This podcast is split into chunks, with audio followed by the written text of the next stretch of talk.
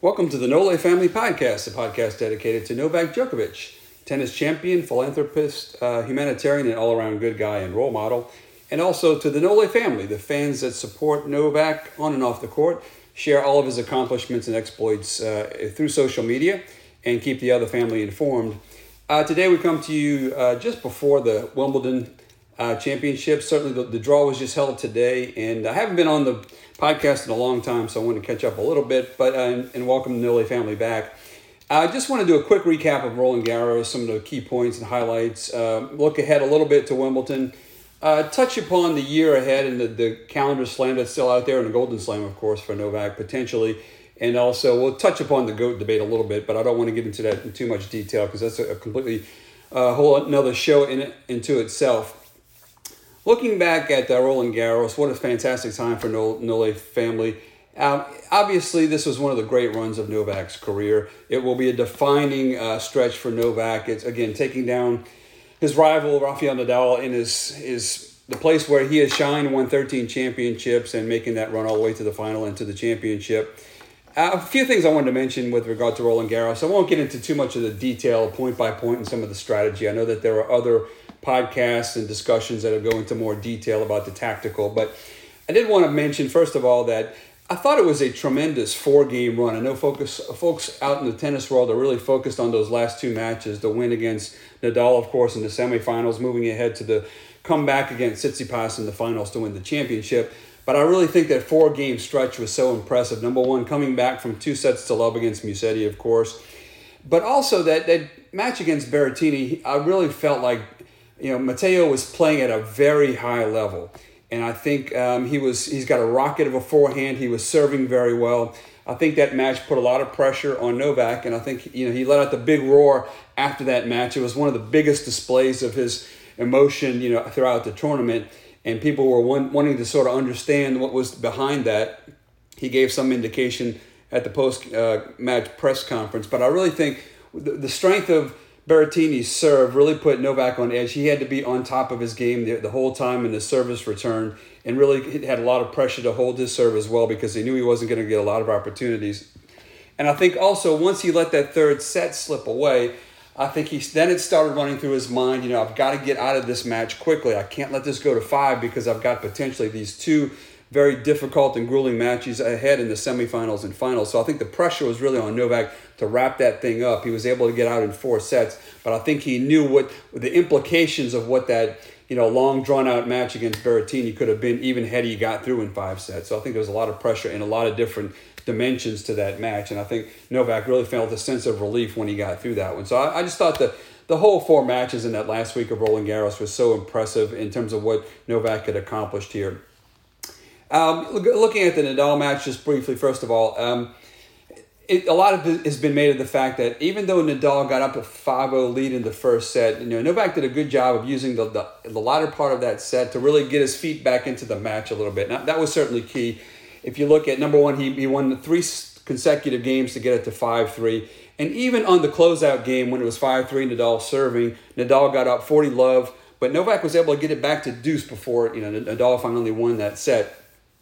So it really robbed uh, Rafael Nadal of the sense of really dominance in that first set. If he wins that first set 6-0 or even 6-1, he feels like he's still got the upper hand and you know, especially building on the confidence of last year's final at Roland Garros. And there were some other elements to that match, but um, I think Nadal by by losing by only winning at six three and really struggling in that last game to close it out, I think it gave Novak some momentum.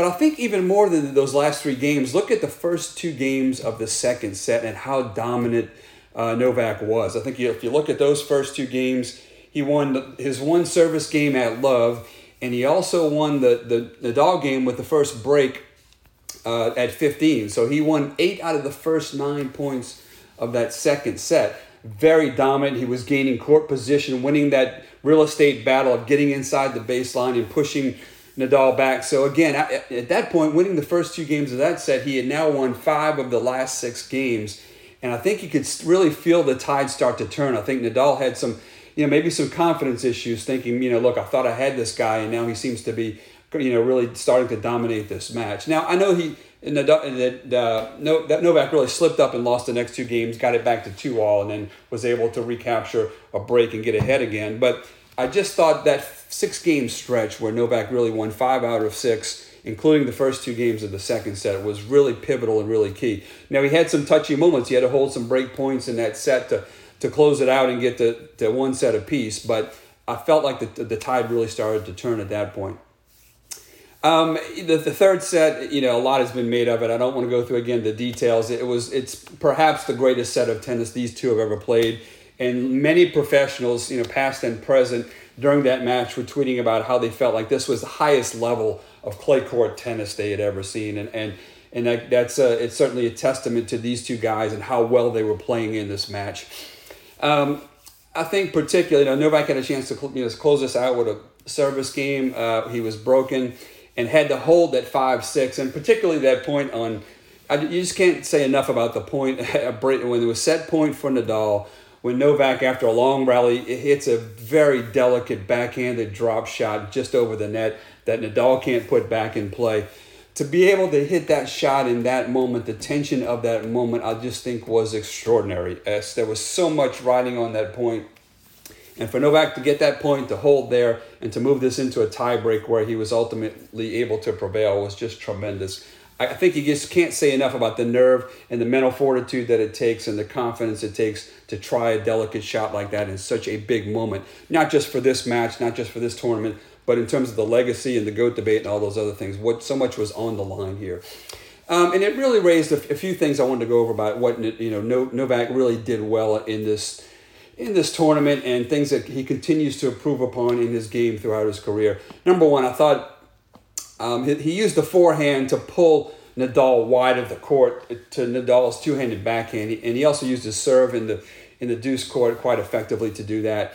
And I think it really showed a, a, little bit of a weakness in Nadal's game, but it was really strategic play. You could see Novak continually going back to that backhand of Nadal and again, credit him in the service return from being able to, to get that ball in Nadal's backhand. It's something that not everybody is is good at doing because they just don't have the skills, the tools to be able to hit those those returns of serve with such depth and target that backhand. You know, usually Nadal can run around those and hit the forehand. So um, again, working on the backhand. Again, Tsitsipas did the same thing as well. Was able to get him uh, kind of on his heels, hit those those balls deep to his backhand where he couldn't really be a, as aggressive with them later in the match.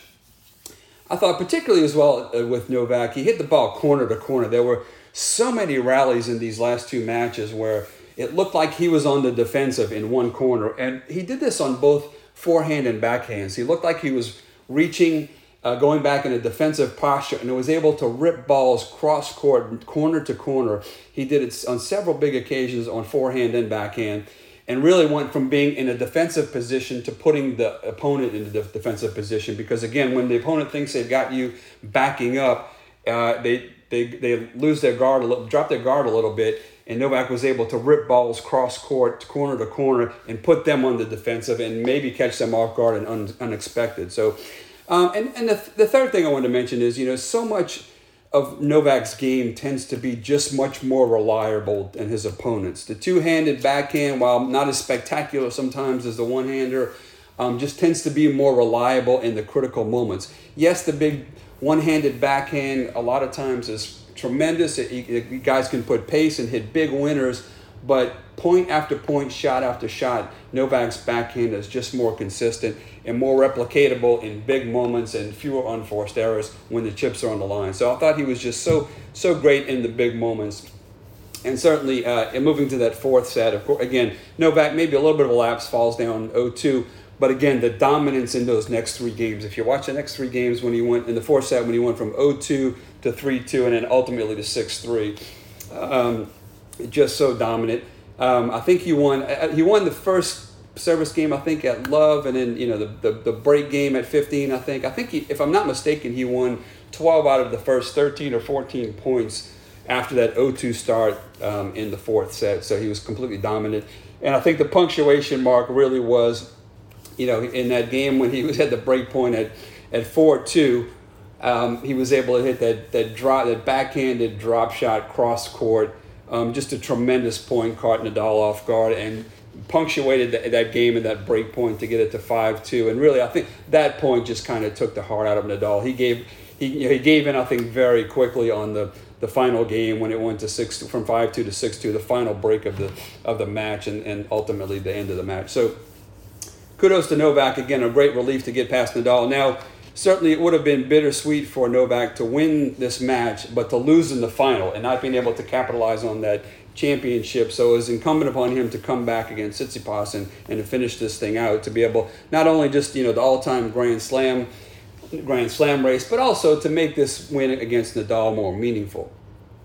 Uh, against Tsitsipas, I thought Novak played pretty well in the first set. I thought it was a good first set. It was kind of a strange ending, of course, though. Novak, you know, lets this thing slip to a tiebreak. He's kind of disgruntled about with some things with the referee um, about the time, you know, element uh, between serves and such. Um, it, falls behind 4-0 in the tiebreak, but then wins six out of the next seven points, you know, and gets the upper hand or I guess five out of six out of the next seven points, I think, and then um, but he lets it slip away. Um, he's up six five, and you know Tsitsipas had a, made a great point at six five when it was set point for Novak.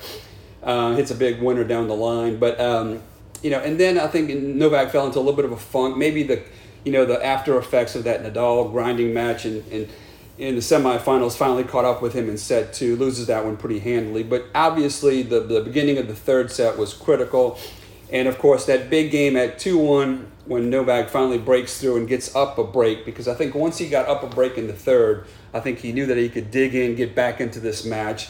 Um, and again, and at 2 1 game, it was a long game. Novak had four break points that, that Tsitsipas was able to save. But again, and then from that, Tsitsipas got a game point. He was able to turn it to advantage Tsitsipas. But then on the fifth, um, the fifth break point, Novak finally converts a big conversion there. And so uh, once Novak got that, you know, that nose ahead, so to speak, and got up three one, I think the confidence started to come back, and I think Tsitsipas at that point knew that Novak had the confidence to be able to come back. So it kind of put Tsitsipas back on his heels a little bit, and maybe the you know the excitement of the beginning of that match when he came out there with all that adrenaline started to wear off at Tsitsipas, and maybe he started to press a little bit.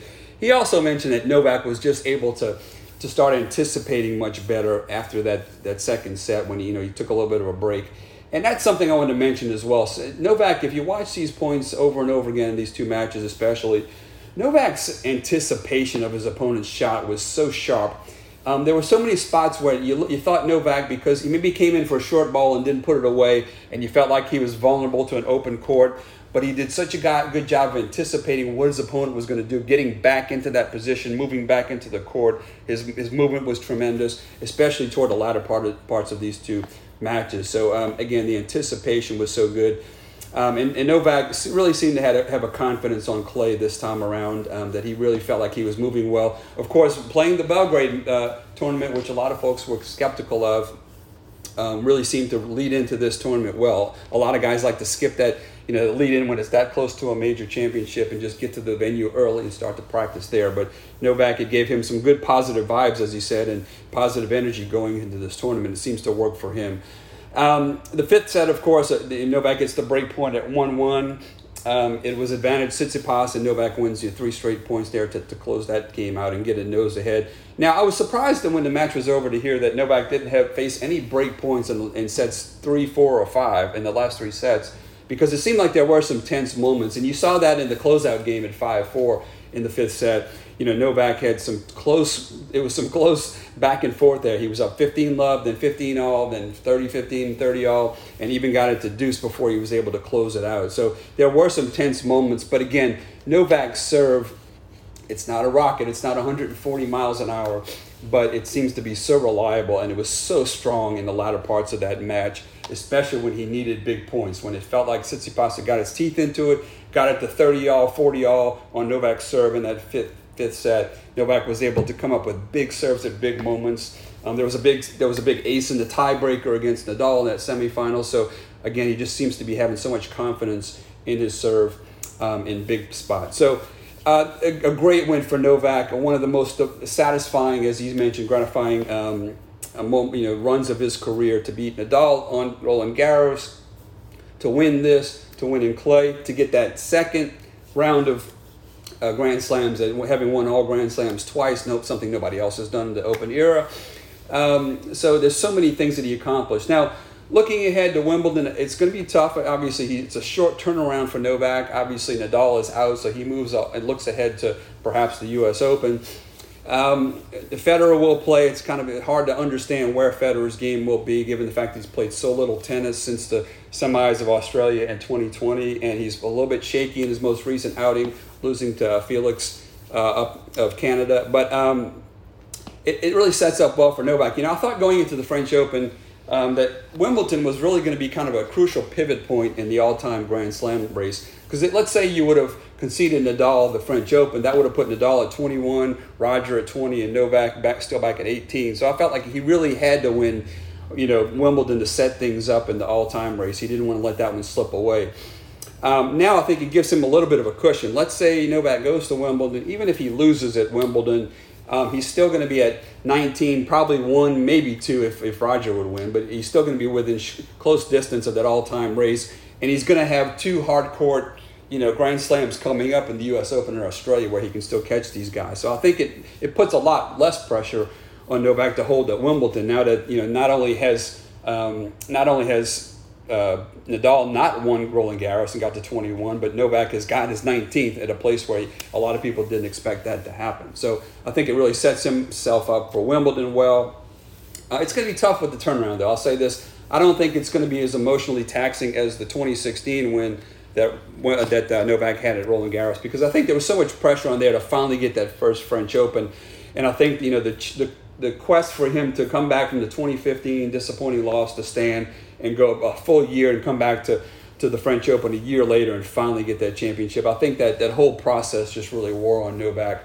And again, the injury issues started to creep up at that point too. So I think Novak will be in a much better position this time around, not to have as much stress, to be relaxed and to perform well at Wimbledon. I think he's got a much greater shot at the calendar slam this year than he had in 2016 when there was so much so much other peripheral stuff going on. So kudos to him. The all-time the goat debate it's it's getting to be almost a foregone conclusion that Novak's going to overtake these guys eventually, and he's got all the other records. So once the the Grand Slam record falls, and it seems almost inevitable at this point, I think there's little debate when it comes to the goat, the greatest of all time. I think it's you're starting to get a sense that Rogers' days may be limited, and maybe the injury issues and the health issues are starting to catch up to Nadal. So the, the odds are certainly stacked in Novak's favor in a lot of regards. But um, looking to the year ahead, Novak has already announced that he's going to play at Olympics. It's courts that's very a, a very meaningful uh, event for him. He really wants to add that to his resume. You can see the disappointment when he lost to Del Potro back in 2016, how much that means to him. So um, so look forward to the rest of the year. It's going to be a great, a great, great Wimbledon and a great, great rest of the year. Certainly wishing Novak all the best and an accomplishment that would be unmatched. And I think the one thing reason I really hope that he is able to get to the calendar slam, I really think this would give him a lot of notoriety outside of the world of tennis. You know, especially in the United States, there's so few folks paying attention to men's tennis because there are no great U.S. players out there right now really competing at the highest level and you know um, really uh, competing for Grand Slams and so on. But I think if you win the calendar slam, that's going to get him so much recognition even outside the tennis world, and certainly would would spark that greatest of all time debate as well. So. Um, again, thanks to all the Nole family for rooting on and sharing all the information. It's great to see all you folks um, you know, sharing information and, and, making it easier to find out what's going on with Novak practices, with the events, uh, what's happening with the draw, what's happening with the with the with the uh, with the matches. Everything is great and such positive vibes across the Nole family. So appreciate that. Um, if you have any additional comments, we'll be we'll try to get a podcast up again once we get into Wimbledon and beyond. Certainly, there's a lot to happen this year. Looks to be a good year though, with a lot of things on the line and a lot of a lot of success for Novak. So. Uh, thanks again for listening. Um, all love to all of you guys for it's it's you know for those who stuck with Novak through some of the tough times when he's really especially back in the 2007 through 2010 timeframe when he was really trying to break through and, and sort of crash that party of the two man you know monopoly on at the top of men's tennis with Nadal and Federer. These are certainly gratifying times, and your your your um, your dedication to Novak has been rewarded. So. Uh, good luck at, to Novak at Wimbledon. We'll be talking again with all the Nole family as this goes on. Have a great day.